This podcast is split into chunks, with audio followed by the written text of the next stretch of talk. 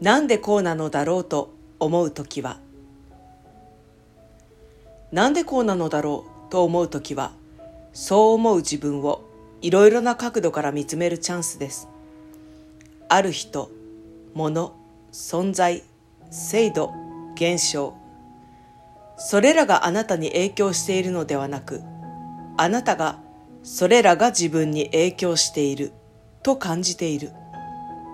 このことに気づくと世界との距離感と関わり方は劇的に変わります。なんでこうなのだろうという思いのもといにあるのはなんでこう自分が感じるのだろうという根源的な問いかけ。あらゆる物事へ自分がどう感じるのかをいつも観察していると唯一無二の自分の傾向に気づきます。その傾きが自分を自分たらしめている。一つとして角度が同じ人間はいません。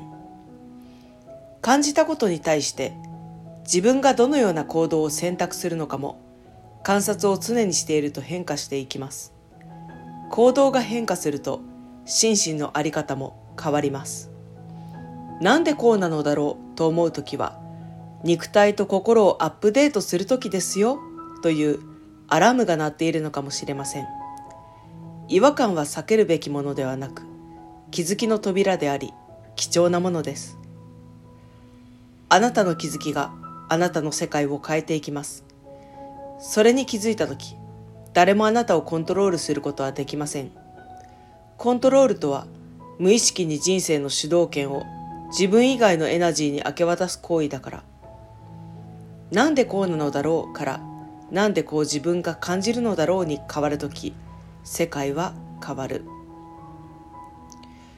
本日は短い文章の朗読でしたが今必要とされている方にピンポイントで届いたら嬉しいです。